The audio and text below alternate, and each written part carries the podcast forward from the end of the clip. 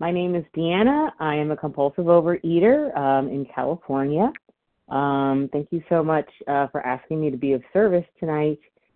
And um, I think I'll just uh, begin kind of at the beginning of my OA journey. Um, I've been in OA since December 30th of 2011. Um, so I believe that's that's 11 years already, um, going on 12 in December uh, that I've been continuously um, in the program, in the meetings, in the fellowship. I don't have 11 years of continuous abstinence. Um, you know what I have is um, is my place in these rooms. And at the time that I came in, um, I was miserable. I was at my emotional bottom at that time. I was somewhere between, I'd say, 235 and 240 pounds. Um, I'm five foot eight, so that was um, plenty obese, and I was miserable. I really put the morbid in morbid obesity, and that was my emotional bottom up to that point. I've since had had many emotional bottoms, and I'll get to that later um, in my share. Um, but the 235 to 240 was not my top weight. I topped out somewhere around 300 pounds. It was like 298, somewhere around there, um, according to my mom's bathroom scale.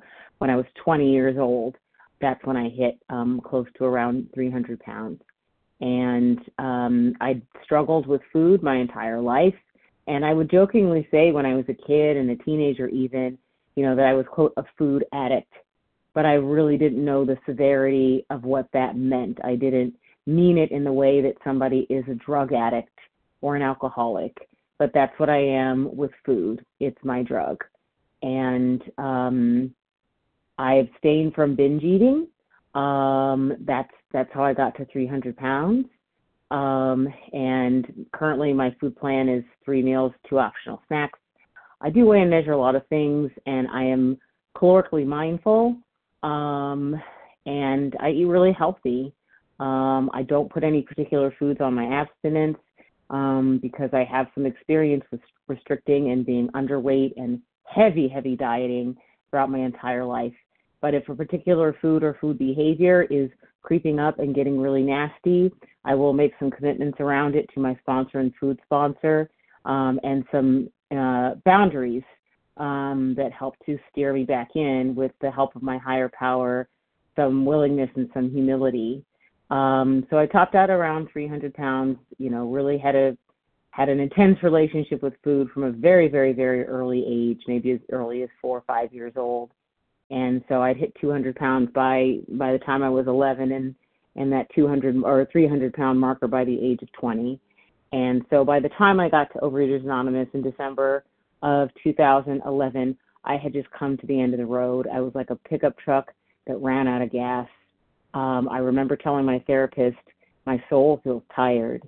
And that was the most articulate language that I could muster up at the time for how I felt because I didn't really have a language for my emotions. I just knew sad, mad, glad, and bad. You know, I didn't know what resentment was. I didn't know what anxiety was. I understood fear, but I didn't understand it through the lens of my disease. You know, um, the big book says that um, you know we're driven by a million forms of fear, and uh, my brain is is fear based. You know, uh, how am I going to get my needs met? What if this thing doesn't turn out the way I like it? One of my major fears is fears of making the wrong decision, and I'm working another um, fourth step around that um, but I came to I came to program because I was miserable because I was fat. That was the only problem that I could see was that I was fat. And thankfully or unthankfully, well thankfully I'd say gratefully, um, some depression was coming along with that and I just had some kind of inkling that if I've tried all the diets um, and I'm still losing in this this weight battle, that maybe there's something deeper going on. That was my intuition or my higher power speaking through my intuition or both. And I went to my doctor and I said, I need a referral for a therapist. And she said, Why? And I said, Because of my weight. And so she gave me the referral. I went to a therapist, and within a short time, the therapist suggested that um, that I go to Overeaters Anonymous. She said, you know, just promise me you'll go to at least one meeting.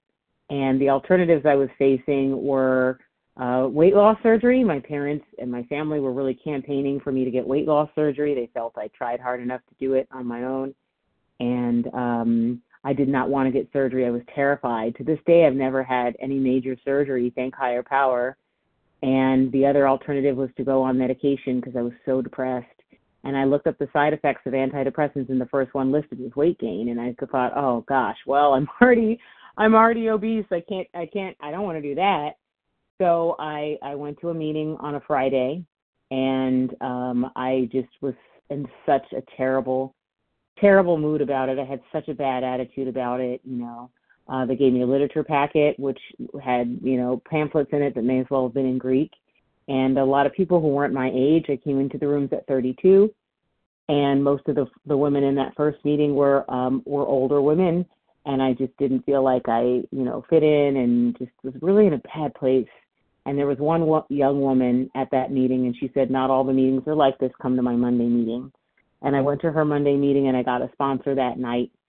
And um, she and I started working the steps immediately. My my first sponsor also had recovery from binge eating, and so we started working the steps immediately. And I got abstinent immediately, and uh, I stayed that way for a few months. And then I went on a date. And after the date, I got into some halt, hungry, possibly angry or anxious at least. That um, you know, how is this going to turn out? Where is this going? uh, lonely and tired because the date didn't end till really, really, really, really late. And so I went to some grocery stores looking for what I wanted. And I went to one store and it was closed. And I went to a second store and it was closed. And that was my higher power giving me a beat to pause and consider, you know, what I was about to do. And so I finally went to a third store. The store was open. I got what I wanted. Um, I binged and I called my sponsor the next morning. I told her I broke my abstinence um, and I, I cried. I cried. I thought it wouldn't be a big deal to break my absence because at the time I was hearing a lot of people restarting their absence in the rooms, and I thought, well, that's just how it goes. You know, it takes a few tries to get it.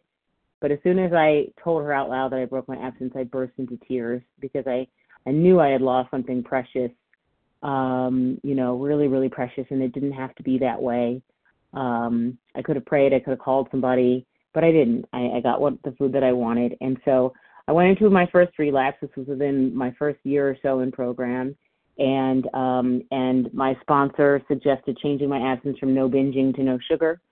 So I did. I changed it to no sugar, and it's very easy for me to find any number of loopholes in a food-specific abstinence. And I bought a granola bar one day, and it had six chocolate chips in it, and I thought, big deal, it's only six chocolate chips. I told my sponsor what I ate, and she said, "Well, you've you've broken your abstinence. You know, you committed to no sugar. You ate this thing." And then I went on a tirade, and I just started binging again. Um, and so we circled back to an absence of of no binging, and even still, I could not get it back. And I was in relapse for months, still in the room, still with the sponsor. And finally, I called a fellow one day, and I said, "I don't know what to do. I can't get abstinent." And she said, "You're abstinent right now." And that blew my mind. While I was talking to her on the phone, I was not binging, and she said, "Can you just not binge for the next hour?" And and I said yes, and I just took it an hour at a time.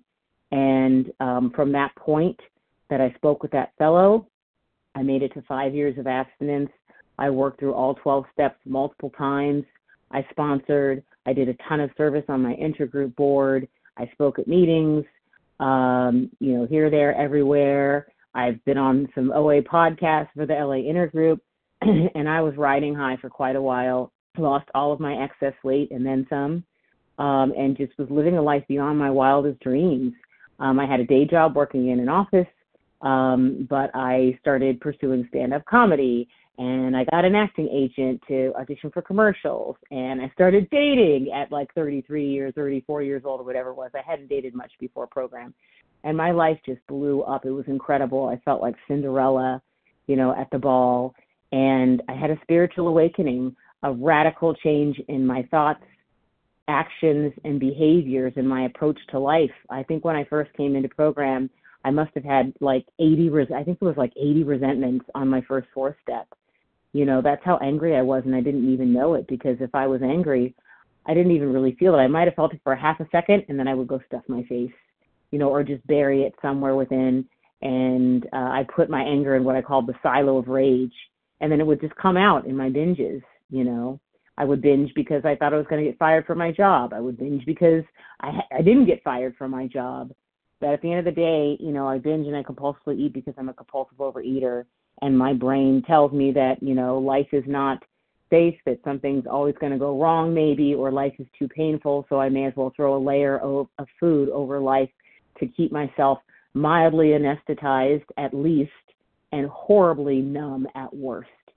Um, and, you know, I'm bodily different than my fellows, so my brain is wired such that I get a sedative effect off of large quantities of primarily junk food. But if I don't have access to junk food, I will binge on literally anything to get full.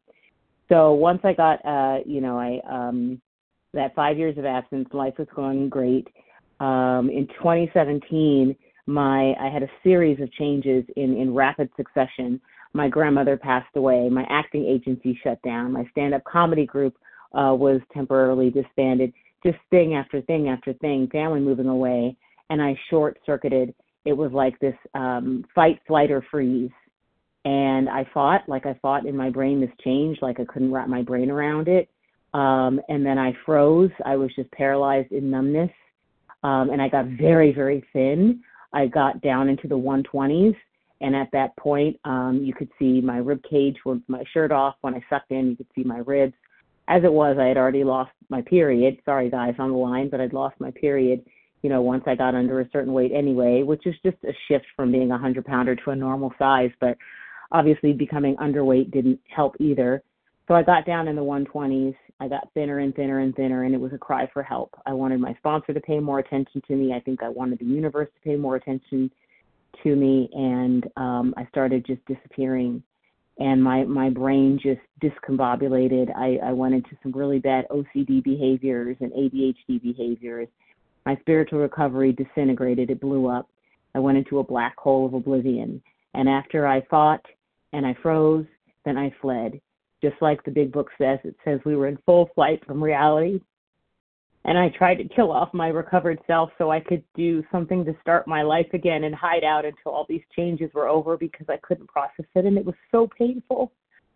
Um, so I broke my abstinence. I think it was June 23rd of 2018. Um, after all these changes happened, the second half of 2017, and I just ate into oblivion and within four months I packed on a hundred pounds. Um, and I got fired from my job a week or so, maybe two weeks after I broke my abstinence. And my body just went into this horrible, like, sh- shock response. I was sweating through my sheets at night from binge eating. I was having chest pains. Um, I got a blood clot in my right leg because I would just binge and pass out on my couch in the living room. I I didn't even sleep in my bed, and once I got fired from my job, all bets were off. Um, I just binged my way through my unemployment for six or seven months, and I still stayed in the rooms. I had gotten let go from my sponsor before I broke my absence because I was going nuts. You know, I was sliding towards anorexia, and I was ragingly codependent on my sponsor to make decisions for me because my brain didn't work anymore, and I couldn't find my higher power uh, which I think is was is the universe or a loving spirit of the universe, the flow of life, music, kindness, grace, creativity, um, a, a rhythm to things, and the principles of the steps. You know, which is honesty, hope, faith, courage, integrity, perseverance, um, love, awareness, and service. I think I'm quoting it right. Hopefully, the spiritual principles of the 12 steps and I lost that in the fear and I had a nervous breakdown. I do believe part of my relapse was a mental health issue as well as a spiritual issue. And I went into oblivion and I stayed in OA because I had nowhere else to go. And I went to two meetings a week or a day. I went to two meetings a day before COVID in person because I wanted pity. I wanted to be just as infamous in OA for being the worst relapser ever as I was famous for being this beautiful, thin speaker that spoke at all these meetings and sponsored people. And so for four and a half years, I just ate.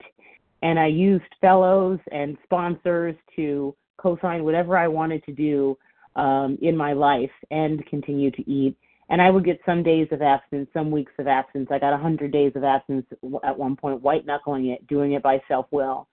And then I got nine months of abstinence in 2020, and I and I broke it after I babysat and I couldn't get this kid to go to sleep and I felt like a failure. And my favorite acronym for um, binge is because I'm not good enough. Five minutes. And minute. I just, thank you. And I was just crushed. But I stayed in OA because I wanted the pity and I knew that everyone in, in program understood me and I had had too much you know, recovery, not enough recovery to withstand the changes that I'd gone through. As a fellow said, you know, I changed, but maybe I didn't. She said, you changed, but you didn't change enough, you know, to go through what I went through. And, um, and so I just, I just spiraled out and I stayed in rooms for the pity, for the attention.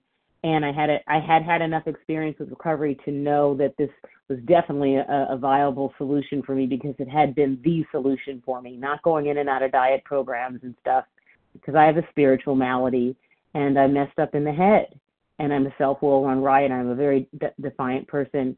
I have some wonderful character attributes as well as character defects, but I was so marred and run by my character defects, you know, driven by fear and defiance and low self-esteem and all these things. And that's why I needed to be in the program because I came in at 32, but I was like nine years old on the inside. So I kept staying in the rooms. I kept staying in the rooms, and I'm in a big book workshop and just this past November, we were talking about higher power um, as part of our step two work in the workshop, and you know, talking about what our higher power was, and the idea of a of a friend came to me both through AA literature and through the words of a fellow. And so as I was driving home from the workshop that night, which my mom encouraged me to go to, my mom was visiting at the time, and she's not a super big supporter of OA. She thinks it's kind of a cult and stuff. But she was like, I know how much this means to you. You should go to your meeting. What a freaking miracle. And so I, I went and we talked about higher power and I thought about higher power as a friend. And I don't know if it's imaginary or real, but when I was driving home from this workshop, um, you know, I thought, well, what a friend say to me? Because I knew I couldn't keep on like I was keeping on in that relapse. Time. And time? Is that time? I believe Hello? so. Oh, can I can I wrap up the last sentence? Of course. Okay. So this imaginary friend said to me, Hey, Deanna, can you do me a favor and not binge tonight? And I just said, okay. And I haven't binged since. So I have a little over seven months of absence. I've released a lot of weight. I'm working the steps again. I'm a mess, but I'm an abstinent mess. And I have a lot of hope today, and I want to share that hope. So thank you for letting me share. I apologize for going over the time.